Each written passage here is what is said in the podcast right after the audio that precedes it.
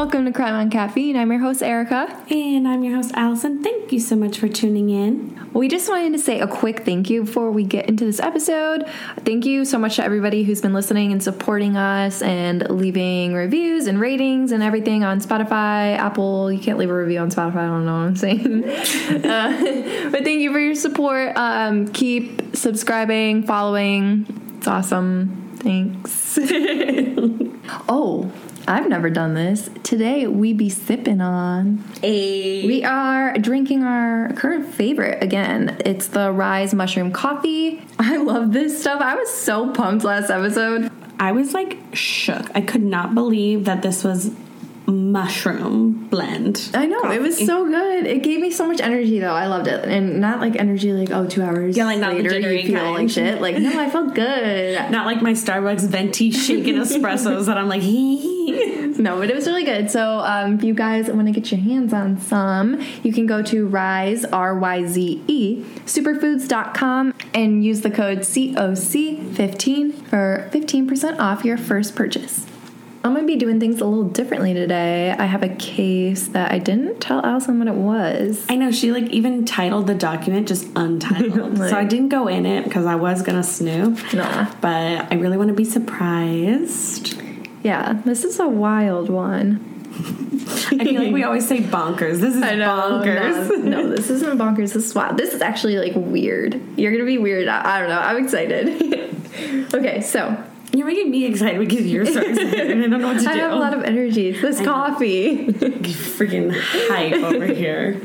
so this is the case of Daniel La Laplante. Laplante. Laplante. Okay. Probably Laplante. La Blanc. I feel fancy when I say that.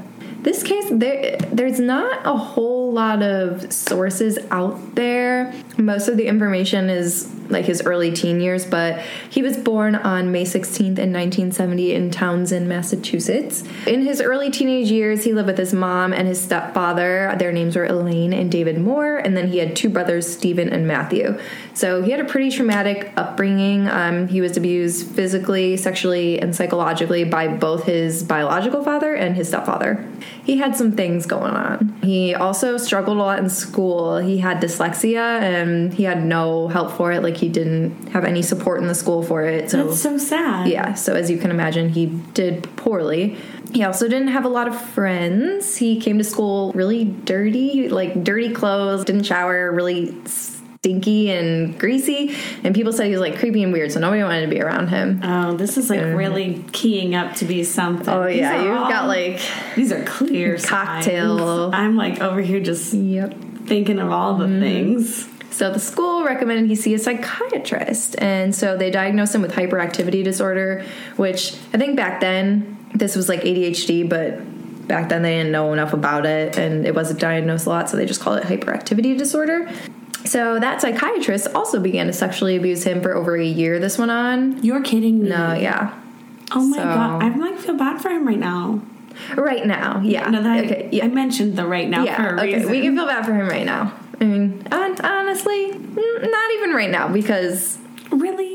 Because I'll, I'll get into this right now, actually. So he stopped treatment. So, as you can imagine, he was even more fucked up than he was before he started the treatment. Yeah. And so, this is why I don't feel bad for him right now because around this time, he started breaking into houses. And he wasn't breaking into the houses to like steal things. It was more the thrill of them not knowing he was there and he just wanted to freak people out. He would like move furniture around, move different items around, leave random things out. He would drink a beverage that they had like a can of soda or something and then he would leave it out half drink or whatever and he loved that he was like scaring people and freaking them out he was playing like mind games with them so he loved having like that power and control it was nothing about wanting to steal anything there was no financial motivation or anything like that it was literally just to be weird. yeah to be weird pretty much Oh, I don't like that. yeah, so he was 15 at this time. So the next year, 1986, he took things to the next level. What is the next level? Just let me, you just gotta wait. Okay, okay. All right. So we're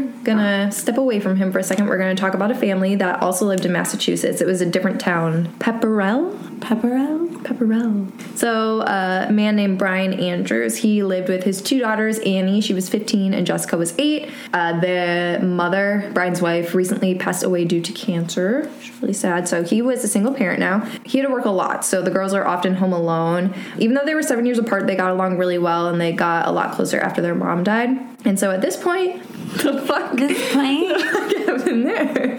Um, so at this point, like I said, Annie was 15, so she was starting to like, you know, get into boys and dating. She began talking to this guy on the phone. He said his name was Danny. He said he got her number from a friend at school because they went to different schools. This was a lie. Obviously, I'm talking about Daniel Laplante. La Plante. Laplante. So he described himself as being tall, blonde, athletic, smart. They were talking on the phone pretty regularly. Oh my god, he was catfishing He her. was, he was cat. He was catfishing before cat. He was the OG catfish. He needed Neve. Nev? Ne- Nev? Neve. Neve. Neve. Yeah, he said all those things. Uh, they were talking on the phone pretty regularly for about a week, and then he asked her on a date, and she was like really into it. They had good conversation, so she agreed, and they were going to go to the fair. Him saying that he got her number from a friend at school was a lie. It's actually believed that he had broken into their home before, and he became super obsessed with her and did some digging, found out her phone number and everything. What the hell? Mm-hmm. Ugh, I don't, it's just like skeevy. So she was really excited for the date, and the night of the date, she opened the door, and there was Danny.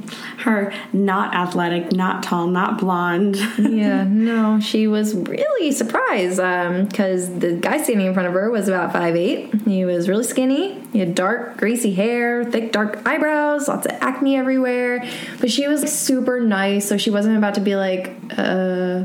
But I would have, not even in like a mean way, I would have felt weird for safety reasons. 'cause I would have been like, you fucking lied about who you were. I would have probably just been like confused, and I would have Yeah. just straight up said, "Are you the person who's been talking to me? Like this is not who you said you were." Yeah, so she tried to play it cool and she just decided to go on the date, but she was getting super bad vibes. Not sure why you'd still go, but so she brought up that her mother had recently passed away from cancer. So like any normal person would just say, "Oh my god, I'm so sorry," you know, be respectful. Not Danny. I guess like his eyes lit up and he just started asking a million questions about her passing. And not normal questions like what kind of cancer, how old was she, like blah blah. It was weird questions. How badly did she suffer? Like weird ass things. Like he was fascinated oh, by it. Oh, No. Yeah. So she was like, what the fuck? She was super uncomfortable. And after them being on a date for an hour, she decided to call it quits and she straight up said she had to go and she just dipped. And, you know, she was hoping she- he got the hint by this that she didn't want to talk to him anymore. I mean, a normal person probably would get that hint, but I have a feeling that he No. doesn't pick up on No. social cues enough, probably because he didn't have enough socialization. And it's doesn't seem like type of person who handle rejection. So a few days later, Annie and her sister they were talking about their mom and like reminiscing on all the good memories. They were home alone, obviously, because Brian was at work. They were super bored, so they were they were just like, "Fuck it, let's have a séance." A seance? A seance? Oh, they were like joking around. You know, they went in the basement, they lit some candles, they held hands, they sang songs, just whatever they thought you were supposed to do. Like they just needed a distraction or something to do while they were home alone. Uh, and then their dad came home, so they stopped and they went to bed, whatever. And so that night when they went to bed, they kept on hearing like tapping noises, and they were like, "Oh my god." Did it work? Is that Ramon? They were freaking out. They were like, "Holy they shit!" thought that, that it was the seance. yeah, Oh. so eventually the tapping became like a constant thing and it only happened when they were home alone or like in the middle of the night when they were all sleeping and it got to the point where they were losing sleep over it because it was so loud and so annoying.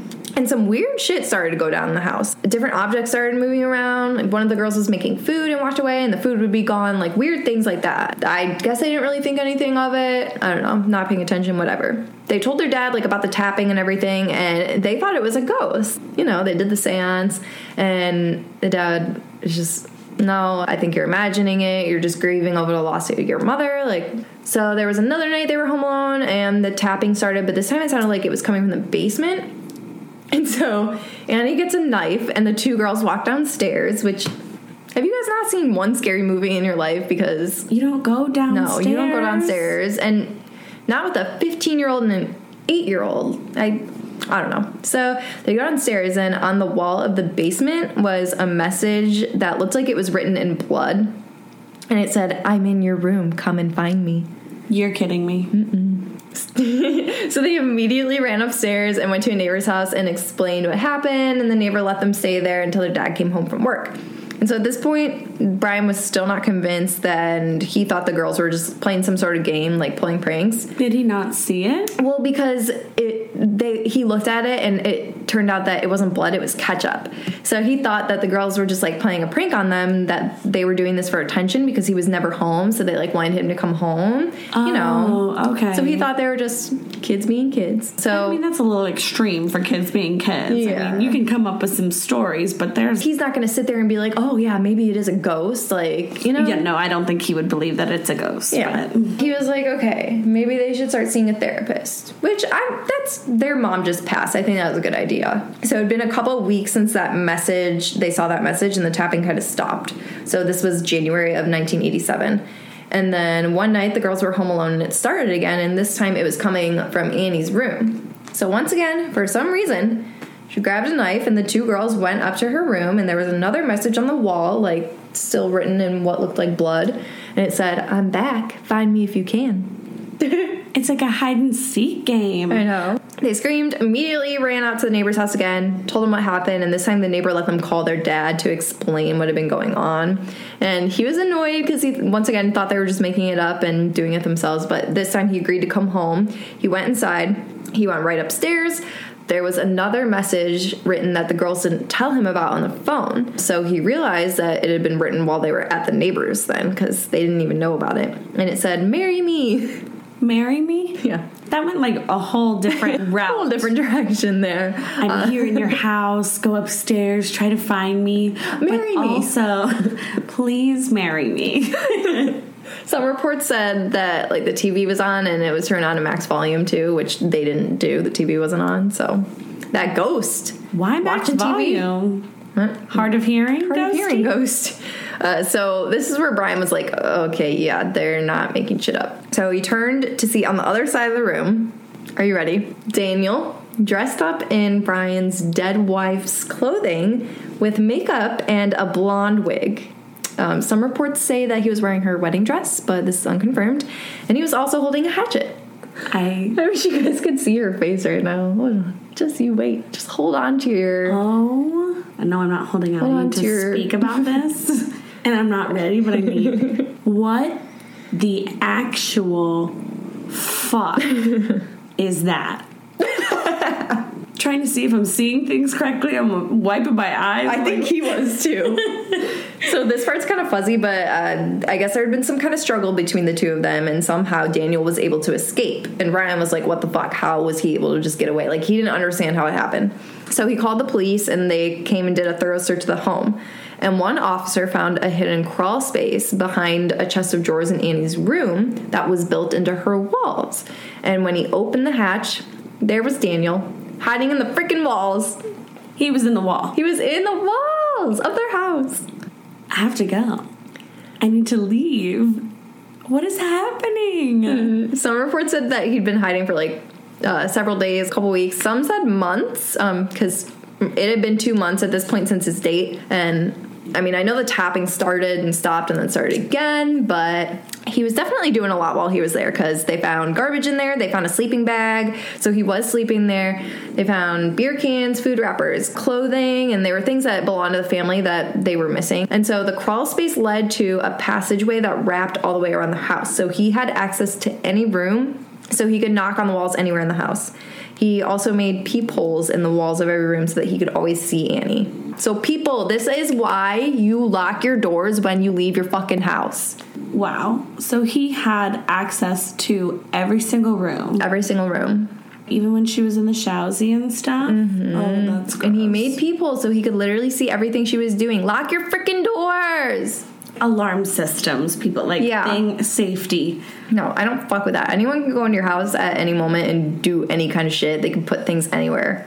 He was literally trying to make the girls think that he was their dead mother. He wanted to fuck with them that badly. And it's reported that's why he was dressed that way. Like he was gonna come out and surprise or attack them, which is why he had the hatchet. So they were definitely all really lucky that night because clearly he was probably going to go out and try to kill them. So he was arrested. He was placed in juvenile detention because at the time he was only 16. And he was there for 10 months. Um, he turned 17 at this time. And then in October, his case was transferred to adult court because he was being charged as an adult. This meant that he could post bail which his mother did for him, so he was free to leave. He had been charged with four counts of kidnapping, four counts of armed assault in a dwelling, breaking and entering a dwelling, larceny of more than $100, and malicious destruction of property. And he was due in uh, the Supreme Court on December 11th. Instead, in November, he broke into a neighbor's home and he sold two handguns. And then the afternoon of December 1st, he walked about a half a mile from his home armed with one of the handguns. He entered a home that belonged to the Gustafson family. So this was 33-year-old Priscilla and her 34-year-old husband Andrew, and they had two kids, Abigail who was 7 and then William who was 5, and Priscilla was expecting their third child. She was pregnant. She was a church nursery school teacher who everyone said was so sweet and caring. She sang in the church choir. She was super dedicated to her faith. They just seemed like a like a really nice, like really great family. When Daniel entered the home, he found Priscilla and William chilling, watching TV. Abigail had been walking home from the bus stop, so she was like on her way back, and Andrew was working. He was an attorney. Trigger warning, just because there are children involved and there's rape. Just want to give a little trigger warning. If you don't want to listen to this part, you can skip ahead. Kind of fuzzy how everything went down, but sources said that he forced Priscilla into her bedroom uh, where he beat and raped her, and then he shot her twice with a pillow over her head to drown out the sound. And then he drowned William in the upstairs bathtub, and then when Abigail got home, he drowned her in the downstairs bathroom. So Andrew returned home and he found Priscilla face down on the bed in a pool of blood with the pillow covering her face. And he immediately called the police because he did not want to be the one who found the children. So the police arrived at the home and they found the bodies of the two children. In the parents' bedroom, they discovered two bullet casings, an open full can of beer, and semen stains on the bed. They also found shoe prints in the flower bed outside, which they determined to be from a pair of men's Converse size 11 or 12. There was a cable TV box and cordless phone that were also missing, and it turns out that he took these when he burglarized their house a couple weeks prior on November 16th. Because, like I said, um, when he got out of jail, he posted bail, he went right back to breaking into homes. Learned nothing in those 10 months. Detectives made a list of possible suspects, which included Daniel just due to his past crimes. So the next day, they found him chilling at the public library. They started questioning him. He said that he had nothing to do with the murders, and the day that they happened, he was just watching TV at home and he went to his six year old niece's birthday party. So they had no solid evidence linking him to the case. And then later that day, they went to his house to question him more, and this time he bolted.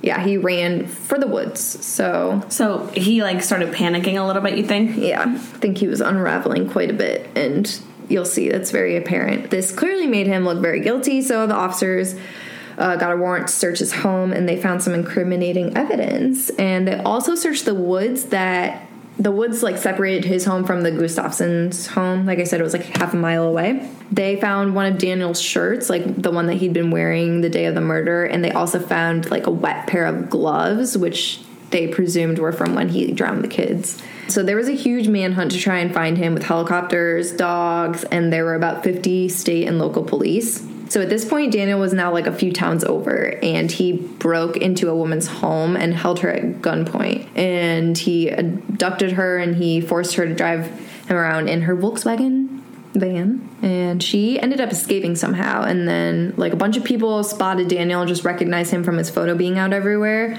um, and after the woman escaped she called police to tell him what happened and was like yo he's driving around my van if you see it, it is that your guy He got my car. I need that back. Then on the evening of December 3rd, which is two days after that manhunt began, they found him hiding in a dumpster. Um, it was about 11 miles away from Townsend, which is where he lived. So he was arrested, and when he was arrested, he was just laughing hysterically, and the cops were like, "What the fuck?" That's some like Joker shit. Yeah. Ew. So they searched his person, and they found a gun in his underwear.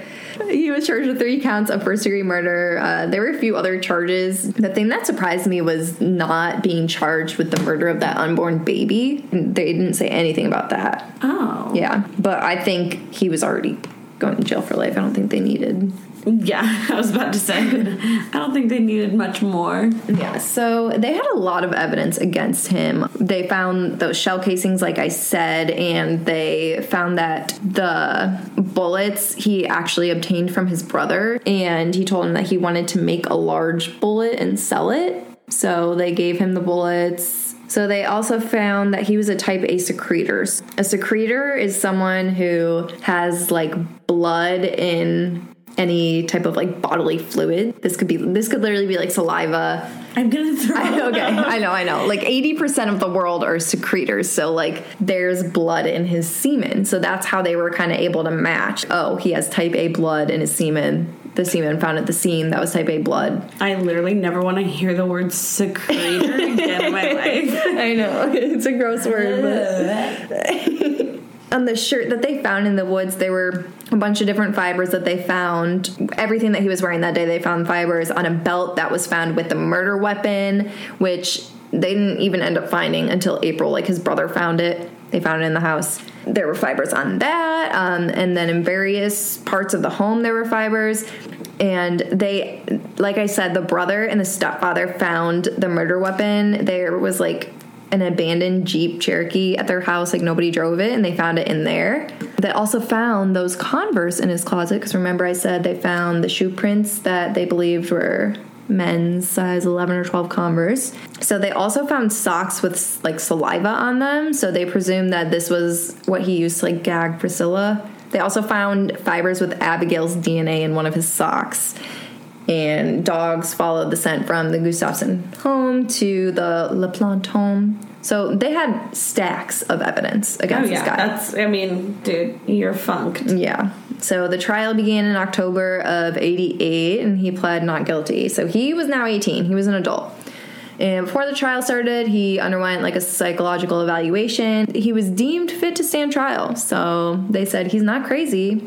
He knew what he was doing. Oh yeah, he 100. percent He 100% knew what he was doing because he ran. And even though he was a minor when he committed the crimes, he was still charged as an adult just due to the severity and the heinousness. Heinousness. So they had close to 50 witnesses, and like a lot of the witnesses were his family. They had a pretty solid case against him, and it didn't help that he came off as very unlikable during the trial. No, you don't say. he showed no remorse at all and he was like smirking the whole time there's actually like a really creepy picture we're gonna put it on the website i want to i want to show you this picture right now because this is oh, it's I really I want to see. no i want to show you Wait, I'm so grossed out by him. yeah no he's gross Wait, uh, He's really oh, gross. no, he was really gross when he was younger too he's just gross individual overall he's disgusting. inside and out Why is he smirking like that? because He's he s- he loves it he loves that he did this He's sick. He's sick in the head. Yeah. So the judge, the jury, the lawyers, like even his own lawyers, they all claimed they got like bad vibes from him. Um, Bad vibes. bad vibes. So the defense's argument was really shaky. Like I don't know how you would know. So they claimed all the evidence was circumstantial and that it could have been anyone in the LaPlante home. Yeah, I, the other members of the family all had solid alibis. It's you, buddy. It's you. He I also know how, like, as the defense, ha- like how I would. I know they were probably like, "Oh, we're fucked. Let's just try this." yeah, it, it was not him. It was another one. And I mean, you know, when it comes to cases like this, they're like when you know the person did it, the defense isn't there to try and get them off. The defense is there to lessen The penalty. the penalty, lessen the punishment. Um, he also tried to use Daniel's childhood as a means of justifying or mitigating his offenses. It's not his fault. He was abused. No, it's still his Yeah, fault. no, plenty of people have been abused and they don't murder people or hide in people's walls. Hide in people's walls. oh. So after five hours, uh, he was found guilty on all charges, and he was sentenced a three life sentence to be served consecutively. So at first, he was like a really good prisoner. He got the whatever the GED or whatever. I I think that's what you'll get if you're in prison, but like the high school equivalent. And then um, he took college courses. He was super involved in group activities. And then things just took a turn. So in 1993, he appealed his sentencing on the grounds that the search warrants for his home should not have been granted. I don't know why he thought that, but it was denied. From this time up until 2014, he spent years trying to sue the courts multiple times for violating his rights. Yeah, so this was like when he turned into the not ideal prisoner. Um, in one argument in 2013, he claimed they were violating his religious rights by not allowing him the proper materials to perform satanic rituals. Oh, I'll tell you what they weren't giving him. He needed ritual oils, and these oils were dragon's blood, black opium, honeysuckle, and, and carrot cake. And carrot cake. And carrot cake. Oh, the devil likes carrot cake. Cute. he was hungry. He, should, he just didn't want to say it. So, yeah, uh, in 2000, he requested that he should be moved because safety was at risk. He was receiving several threats, which doesn't surprise me because he killed some kids and he killed a pregnant woman, and people in prison don't fuck with that. They granted this, and he was allowed to be separated, and because of this, he no longer had access to the library. Uh, that's just one of the privileges that you lose. And he sued again because he was like, fuck that, I should be allowed access. And he was granted $450 for his rights being denied. Yeah, I don't really know what you do with that in prison. Like how at camp you did like Yes, yes. Yeah. Uh huh. And that is making me think of Oklahoma Girl Scouts again now.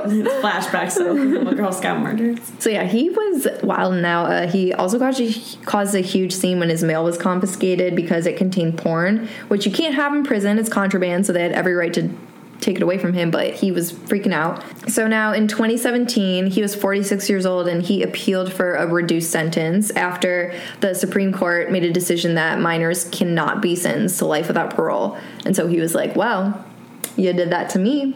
So at this point, he'd been in prison for 30 years and he wanted his sentence changed from um, serving his sentences consecutively, so like one life sentence after another, to just serving them concurrently. So it would just be like all of them at the same time. So it's like technically serving one life sentence. This would have made him eligible for parole way sooner. He was supposed to be eligible in 2032, but this would have made him eligible like right right Then. Yeah. So the following year, he was actually diagnosed with antisocial personality disorder, which made sense because I guess there were reports in his childhood of him being diagnosed with conduct disorder, which so conduct disorder doesn't automatically cause antisocial personality disorder. They have a lot of the same Characteristics. characteristics. Yeah, so they have a lot of the same characteristics. Like conduct disorder involves a lot of antisocial behaviors, but you can't be diagnosed with antisocial personality disorder until you're 18. Conduct disorder is a huge predictor of antisocial personality disorder. Got it. People who have that often had conduct disorder in their childhood. Once again, not saying just because you have conduct disorder doesn't mean you're going to grow up and be antisocial, psychopath, whatever. And a lot of people with antisocial personality disorder don't even kill people. So They're just You know. antisocial. this is just him. The Gustafson family and the prosecution were like, fuck no. He cannot get out on parole. They said it felt like they were reliving the murders all over again. And the mental health professional testified that he was not remorseful at all and he literally had no emotions, which, you know, antisocial. Makes sense. This is what he wrote. So he said, I do not have words to fully express my profound sorrow, but I am truly sorry for the harm that I've caused. From the very essence of who I am, from the depths of my soul, I am sorry. Which I'm gonna say right now, I don't think your soul is very, very deep.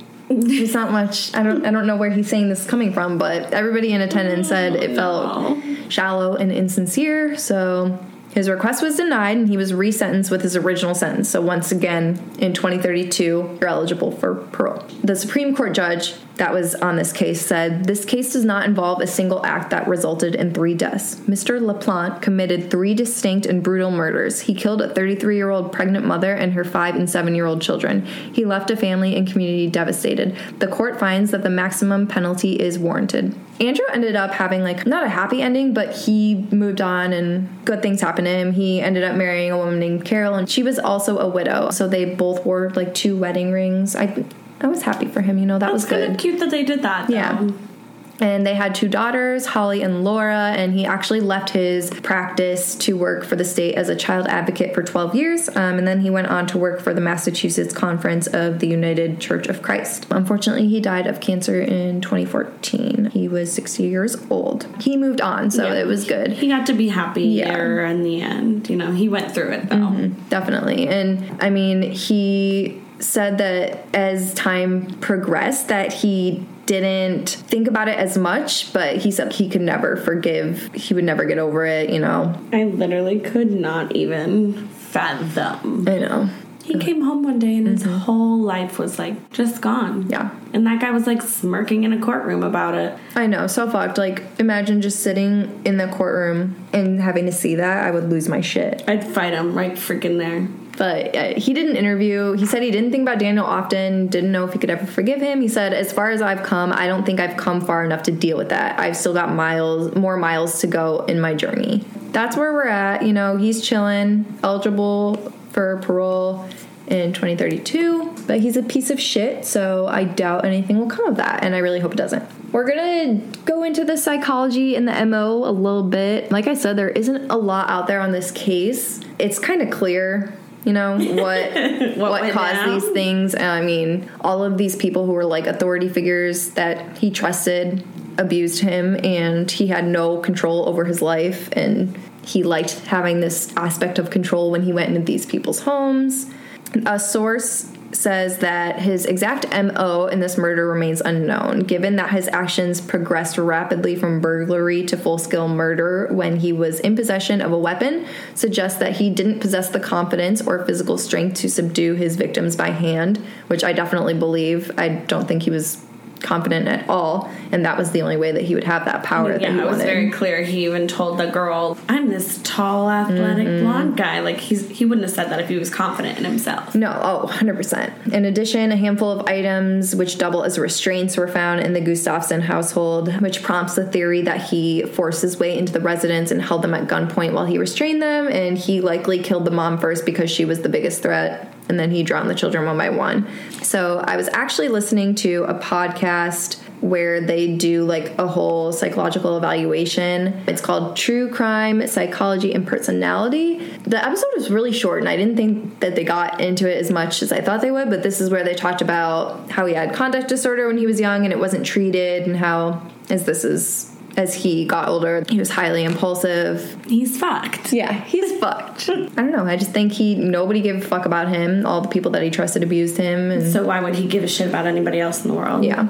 At the beginning, you hear all the things about his childhood and how he did in school. I mean, immediately my head was like, You know where this is going. "Oh, someone's gonna go down. You would think that people would try to like prevent this kind of situation. And the fact that they put him in therapy or had him see a psychologist at some point, that was a good step if that person didn't turn out to be just terrible, you know. Well, and it wasn't even his parents' idea to have him see the psychiatrist. The schools recommended it, which is weird because he was dyslexic and you guys didn't do anything. yeah, you would think that that would have helped with that too, so he didn't feel like such an idiot. Then again, it was the 70s, so who knows what the fuck they did. Yeah. If anybody's listening out there that knows, let me know because yeah, like if you went to school in the 70s and Mom. were dyslexic, oh no, no, my, I don't think my mom was dyslexic. I don't think so. but schools have always tried to help people, you know. So that was Daniel LaPlante. Hope you guys enjoyed this episode. A little, a little different than what I normally do, but my next episode will be back to my my ni- niche. Niche. Niche, I don't know. We'll get back to those missing persons. I know you. You came for my wig on that one with the mm-hmm. murderers. Mm-hmm. So the next episode, you guys are going to hear from Allison, and I'm excited for this one. It's a really fucked up case. I'm not excited. I will tell I'm you that right now. lie to you. I don't want to cover this. This was one of the crazier ones. I remember turning around at work and being like, Allison, And then, of course, I listened to it, and then I had to like stop listening to true crime for like a month. I was like, I'm not going back into that community. I'm not going. yeah, so that'll be a good one. Um, but thank you guys so much for listening. Uh, don't forget to subscribe. If you go to our website and you subscribe at the bottom, you will get notified every time we have an episode come out. Yeah, if you're subscribed on Apple or Spotify, you'll also be notified every time a podcast episode comes out. please go to Apple and sorry, that was really aggressive. Uh, please go to Apple and leave us a review or rate us five stars. That would be awesome. And if you guys want to follow us on social media, all of our handles are Crime on Caffeine. Thank you for listening. Can't wait for you to tune in next week.